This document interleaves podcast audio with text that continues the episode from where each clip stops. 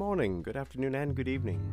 My name is Adam, and today I'm talking to myself as always, which is fun. I like it, it's enjoyable. Um, and today I got to thinking, I don't know where this thought came from in my brain, but I started doing a lot of searching, went down the rabbit hole, even went to answerthepublic.com, and before I know it, I come up with this idea: is, is uh, where today we're talking about brain transplant, and actually more specifically, head transplants. So I got to thinking. It's 2020. We have so many miraculous procedures that have been cutting edge and and uh, you know, stuff we never thought in a million years we'd be doing. Hell, even the last 10 years have been like leaps and bounds in, in the medical field and scientific studies. And um, so I got to searching, got to looking, got the little, little, little search around, see, see what I can come up with, and uh, a little sip first. Mm-hmm.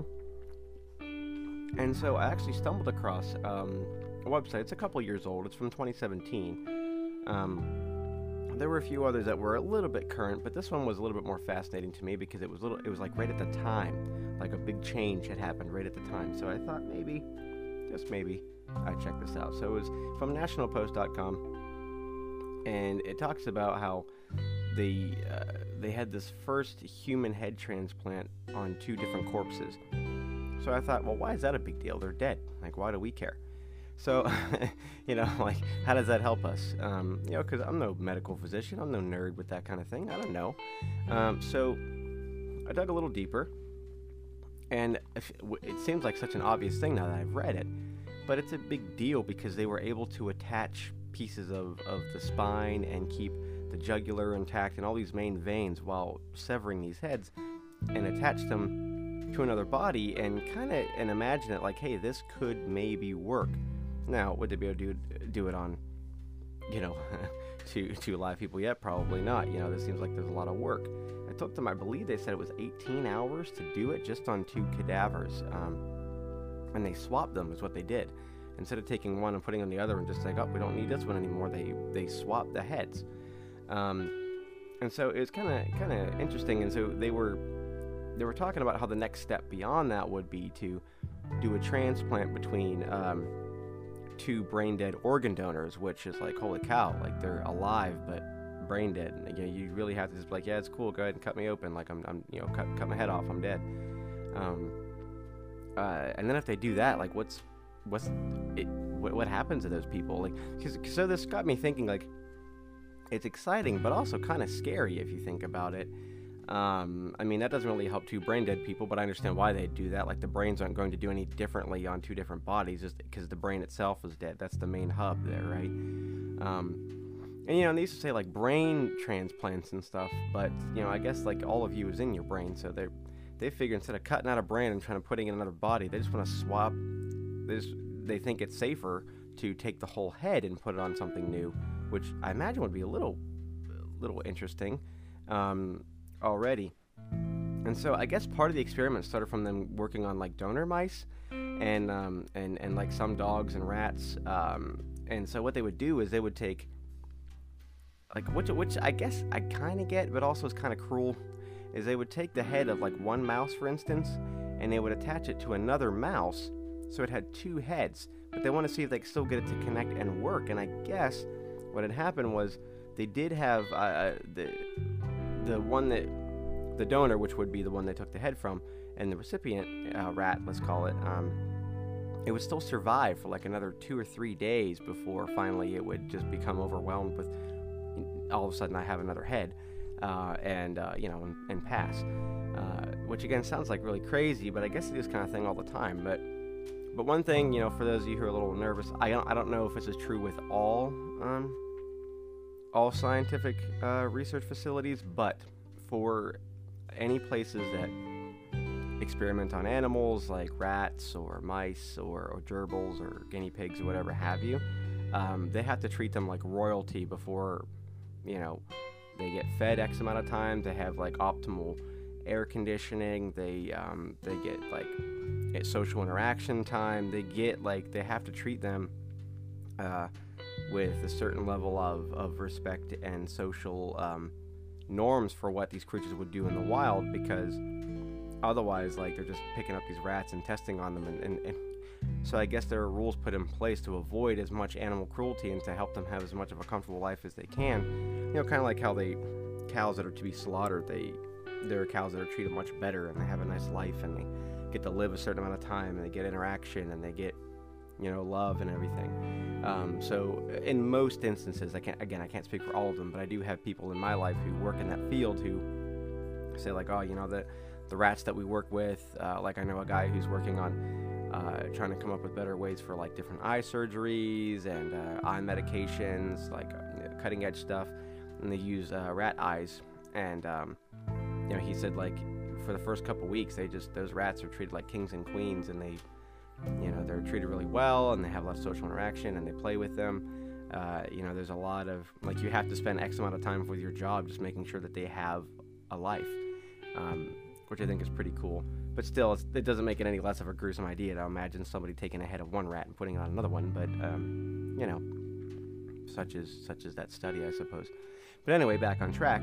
Um, you know, so they, they they were taking one head from one creature and putting it on another one to see if they could even connect these, connect the heads and see if it would work. And it looks like to some degree, they were working. Um, they call those they call those rehearsals. And then they did a full rehearsal on those cadavers, and they, they found that after about 18 hours or so, um, that it was successful. Um, I believe this was in China, by the way. Um, so, yes, yes, it was a medical university, Harbin Medical University in China, is where they where they did this a few years back. Uh, again, there's probably current studies now, but again, I wanted to really dig into like when this was like fresh, when this kind of was cutting edge at the time. Um, and uh, so then, what really struck me with this article versus other ones that I was reading was the debate. Um, and, and, and, it really got me thinking myself, like, uh, you know, I don't know if I had considered some of these things. And so one of them they talked about was um, are we, let's just say that it works. Let's say that we are able to have somebody who has like massive organ failure and their, their brain's healthy, but everything else is just shutting down. They're trapped in their body you know somebody else who has a, a body that matches up with theirs and you know they've donated their body to the cause if you could if you could swap their heads what emotional effects like not even just a physical one it's not even just like having to adapt to the your head having to adapt to a whole new body that has different ideas and language and well no you'd have the same language but like like speaking i imagine would be weird just because like that's not your mouth and like moving and, and, and acting and you know, different heights and things, like would be a lot already physically for your brain to be like, whoa, this isn't what I was born in. This isn't this isn't my thing. This isn't what I am. So that might already have its own complications just getting therapy for that. But uh, something they come up with is they say, uh, is imagine like the mental um, the mental strain that would put on you where you've lived in this body for your whole entire life and then you woke up in something else and you're seeing like it's a different skin tone it's a different feel it's a you know like you you have somebody else's dna in you you know like which i mean i guess you don't really think about like you still have your dna i guess to a degree like in your head. But everything else that's somebody else's blood that's somebody else's organs that's somebody else's uh you know their cells uh that's gotta be, you know, if if you really think about that, that's gotta be freaking trippy, man. Um, you know, and it's not to say that we, we have anybody who can give us that kind of account, at least that I know of. Um, still, I mean, I guess that's true. I mean, that would you need a lot of therapy just to do that. Um, and and a lot of there are some skeptics in here that you know they call it the noggin exchange. And they say they say it's very reckless, um, and they say that a lot of people think that even outside of the mental and the emotional damage that it may do, is that there are a lot of skeptics who say like if you can't even fix like a spinal cord that's severed, like for people who are paralyzed indefinitely or permanently, I should say, um, how are you going to do this? How are you going to actually make sure that this functions with a real person? And um, you know, which I think is also a good a good point. You know, if you can't if you can't make somebody who can't walk anymore walk, then I mean, gosh, how are you how are you doing this? Um, so, um, you know, but some of them say that there are cutting edge technology, cutting edge technologies that are that they're finding more and more ways to repair spinal cords that could give people a chance to walk again. Um, but uh, it's a um, it's not clear if if it works, but like these guys look like, at least according to this article back then, I have to do a little bit more research, but they're they're full steam ahead on it. Like it's just it, they said skeptics aside, like their organization's like, yeah, let's keep let's keep going, you know. So they're trying to get the bodies, the the brain dead, you know, the the the, the donors, and you know we're gonna we're gonna try. Um, but like yeah, one of the quotes in here that really stuck out to me was um, you know there were some observers um, that criticized the Science by Press conference that these people were from. Um, they said reconnecting the severed spinal cords from two different people and restoring the motor function has, even if that's been overcome, it's weird to be able to say you can just stick someone else's head on someone else's body and not really feasible. It's not feasible based on current medical understanding. I've been keen to hear this explanation and how we've got around these issues. And so they're saying, like, like yeah, okay, so you can put the head on there, but like, uh, how you're, you're not really. Ex- part of the problem is they're not really explaining. Uh, they're not really explaining why it would work. They're just saying we got this physical part to work now, and so uh, you know, and and they admit they don't have all the answers to it, but um, but that's a lot of there there are a lot of variables, and I and the the science is very exciting, but is it you know is it is it worth it? Like, do we you know, I, I think what really got me thinking about all this is like even if they even if they had all the answers, if they're like, yes, we can reconnect the spinal cord here, we can put this here, the jugular would attach here, we can get all this to work, we can have somebody wake up in a new body. I mean, then what are we at that point? Um, you know, and and there's actually one more quote in the article that really stuck out. That, well, I should say there are two. One's a continuation of the other. Um, one some one person said, if you appreciate uh, that the, the brain is the source of you, then you are the same person. But if you go on pure mass, percentage of body weight, you are more the donor than you are yourself. You know, and I guess I guess that you know there's a there's a there's a point to that. Um, and so they said, if you had somebody else's DNA running through your system, who are you? And I guess I guess that's true. And I got thinking, would I be able to do that? Like if if I were to if we had the science, we had the technology, if we had the ability, if we had for sure this works a million times, we've done it a hundred thousand times. It's like, you know, it's like a hair transplant. It's like uh, you know, augmentations. Like it's stuff we've done a million times. Sure, there are chances of complications, but 99% chance everything's gonna go swimmingly. Okay, cool. So if I were in that situation where my body was shutting down and my organs were failing on me, and they said, Adam, we can save you. We can put you in somebody else's body. How you know th- th- that brings up questions to me. First of all it just sounds awful but do you get to pick? Or should you get to pick? You know like if you're already saying like hey i want to be saved put me in another body who's to say what where you'll end up? Who's to say um, who's to say that that you know you'll like what you get but then again like should should it matter um, and then you get into that whole debate like, well, you know what? At least you're still alive. At least you're still functioning. At least you can still talk to somebody. At least you can still have a life. But can you? You know, even if you can get past the I'm in a different body, that's not my face, I have to get used to that's being my face.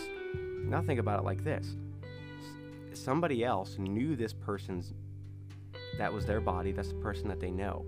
So if we think even outside of the person who's donating, again, let's just say it's me, right? There are people, if I get somebody else's body, that person had a family, that person had friends, that person had a life, and if the people know, like I'm sure that they'd be, no- would you, would they be notified? Would the people who said, okay, this is the person's, you know, this person donated his body to be used this way, or whatever way you need it to, it just so happens that this person is going to be reanimated, but with a different brain inside of them how would that affect those who lost that person if they found that out or if they saw you? You know, they're like, it's so weird seeing somebody who I saw die, somebody who I lost, somebody who I loved, to vanish, to die, to be out of my life. I, th- I, I thought we were burying this person. I had to come to terms with never seeing them moving again. And they would see you walking down the street, maybe, and you're like, what? You know, it's like you're seeing a ghost. Like, I know that if I saw somebody, like I mentioned in a previous episode, that I lost my best friend to a brain tumor uh, many, many years ago. And um, if I knew he donated his body to science and, and to be, to, you know, he donated everything for somebody to use, and that's what happened. They they used everything except for his brain, uh, and his head. You're like I don't, I don't I don't know. Like I know part of that would be like if you're using the brain, then like. I, like I know if you just take the head and you put it on somebody else, it's less likely that this would happen. But I still think like there's more to there's more to us than just what our face is, you know? I mean like there's a certain way that you walk and a certain way that you look and like like I know that, that even if we didn't have that same person's head head and face, like you st- you know like I guess in that in that instance, I was thinking like if you just transplanted the brains, right? But if you transplant the head only, which I guess would minimize a lot of that interaction. But again, you know, like these people. That's what I'm wondering. Would they be notified if, like, hey, we're about to sever the head of their corpse and and then don't have somebody else put their head on it? Like, part of me feels like I'd want to know. There's part of me that, that thinks maybe it would be best if I didn't know. Uh, I mean, because I guess you don't really know when somebody takes organs out of your body. So would they tell you if like the whole body's being used? I don't know. Like I know that there's a lot of what ifs and if because there are, there are researchers that are saying we're not gonna we're not gonna transplant the head. We're gonna just take the brain out. That might be safer to keep it in its fluids and just transplant it into another and another head and sew it up. So, in that, if that's the case, and that comes with its own series of complications, uh, and but I can see how that would minimize those complications if you transplant the head only. But uh, but again, like that, those people would know. I feel like you'd want to know. I don't know if I would. Um, but then if we come back to me again, I know, and I know how I think. I know. All right, I get to keep my face. I get to keep my eyes. I get to keep my hair. Whatever, right? Uh, or do I? I mean, like, how's that going to change? Like, with this new DNA surging through me, like, is my hair going to grow in differently? I have somebody else's genes. You know, is what's going to change? Is my face going to change? Is my, you know, you don't know because now you're mixing you're mixing DNAs and not in the way that you make a baby. I'll tell you that. Um, which would be an interesting study on in and of itself. But so if you think like from that person's perspective, all right. So let's just say it's a head transplant and not a brain transplant. Right. So I get I get everything. I get my face. Right then I know how I think. I know that this is not my body. I know that this is somebody else's body. I know, I know personally, I would want to be able to contact those people and say, hey, you know, I, would be weird, you know. But like, think about a woman who lost her husband, and then I got his, I got his body, maybe not his head. You know, I know for me, I'd want to, you know, sh- never get to hold that person's hand again. I feel like for me, I'd want to be like, hey, do you want to like if I got past the identity disorder already, you know, would I be able to talk to that person and say, "Hey, I know this is going to be a little weird, but I'm in I'm in this dude's body." Again, they may not tell me at all who it is. It might be better that way, but I know that I'd want to know, and I'd pester the doctors and the surgeons in the hospitals, in the morgue, and be like, "Who was this? Who did I get? Who who gave this to me?" You know, if I got an organ donated to me already from somebody who passed, I'd want to know. I'd want to be able to thank their family. I'd want to be able to pay my respects to that person. So if I got a whole freaking body, what? How do you go about that? I don't know. Um, I guess it's just me just talking out loud with this kind of thing and thinking out loud with it because it's a lot of there are a lot of variables here that really got me thinking. You know, and this article in particular really dives in mostly with the recipient because obviously like that's where it all starts is like how are they going to react to it. But even if they assimilate, like who's to say? who's to say what that'll be like, you know, and, and will there always be like, you know, because imposter syndrome's a real big thing, and imposter syndrome's more of a mental thing with like jobs or positions or friendships. But I mean, you may feel like an imposter. Like there are people that, you know, have survivor's guilt just from not even not even like shootings and attacks, but just from like places where maybe they got in a car crash and they were sure they would die, but they didn't. And there are people who never get over that, where they're just like, maybe I should have died that day. Um, so if you're living for X amount of years longer and you inherit all these things from this new body, I don't know, man. Part of me feels like maybe that's just the way it should be. Like I know that sucks, but I think that would really, I think that would be need to be a therapy that you'd have to go through before you got that done. Like you would have to really, Be like, look, you're gonna be put on a new body. You're gonna keep your head, um, and this is this works. But like, I think you would really need to get to know, like, really have some sort of like continuing therapy before the surgery even happened. You know, and I'm sure they'd have something like that to prepare you. But this, th- I think this would be like the biggest deal of ever, you know, of all time to do that. Because it's not like we're freezing your body. We're like, we're, we're you're not gonna have the same one. Everything's going to be different. Um, you know, there's a lot of people that have body dysmorphia as it is. What if you're one of those people? And maybe you're really excited and you're like, you know what? Maybe I'll feel better about this next one. Now, how do you shop for that? Like, how do, how do you know? Do they show you like a picture of people with their heads cut off? Like, this is your new body. It looks just like your old one. You know, I don't know. I think that would be hard. I think there'd be a lot of, you know, even if the technology's there, I think there would have to be some other steps, like actually a lot more steps, even leading up to that for the person to be mentally and emotionally prepared for it. Even if they don't want to die, I think that's a lot to take in that they need to realize about themselves. That's a whole new level of torture that you may be putting yourself through not realizing it. And again, that's not including all the physical stuff that you'd have to acclimate to. Um, it's crazy. You know, it's been it's been really boggling my mind all day today, and I had to talk to someone about it. And I thought, who better to talk to than myself about it?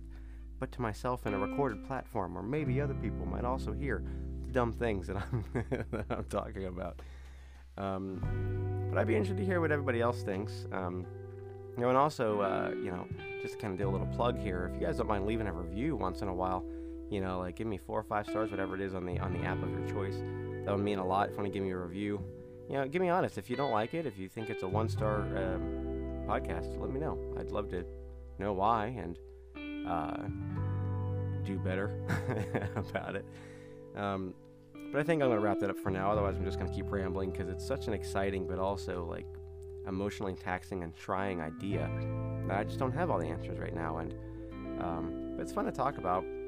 So if they do brain transplants, uh, you have to come up with a whole other thing because you have a whole new face entirely. You have to do head transplants, like mentioning in this article. That might be a little bit easier to acclimate to, but I guess it just depends on the person you are, you know, but before you get it done.